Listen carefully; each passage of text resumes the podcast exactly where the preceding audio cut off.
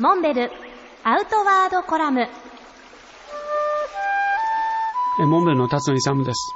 今週もまたカヌーカヤックのお話をしたいと思います。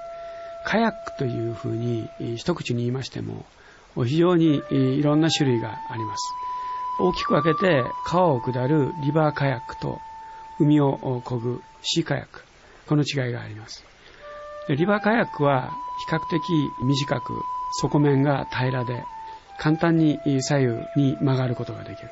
イメージとしてはたらい船のように右でも左でも簡単にパドルを操作することで曲がることができます。ですから激流を下っていて急に岩が出てきたり障害物が出てきた時にとっさに左や右にかわすことができるわけです。でこれに比べてシーカヤックは底の部分、まあ、特に船体は長い。そしてそこの部分がキールと呼ばれる流骨ですね。骨の部分が船底にあります。ですから左をこいでも右をこいでも船底のキールが舵の役割をしてまっすぐ進む。逆に言うとすぐ曲げようと思ってもなかなか曲がりません、まあ、そこでラダーという舵をつけてですね、え、左右に曲げるというそういうことになるわけです。しかしシーカヤックの場合は直線できるだけ早く効率的に進むということが要求されますから左右左にこいでも右こいでも直進にそういう力が伝わっていくと。こういうことになるわけです。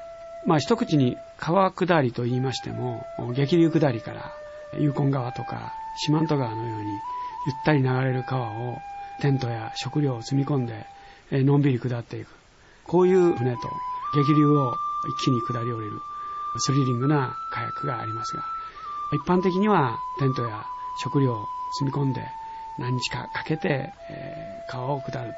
家族や友達と一緒に楽しく会話を交わしながら川下りをするということ。これは特に初心者の方にはおすすめです。まずやっぱり川と水と親しむ。カヤックは水と親しむ。浸水性のスポーツです。川を下るだけではなくって時には釣りをしたり水遊び川遊びを楽しんでもらうこともおすすめです。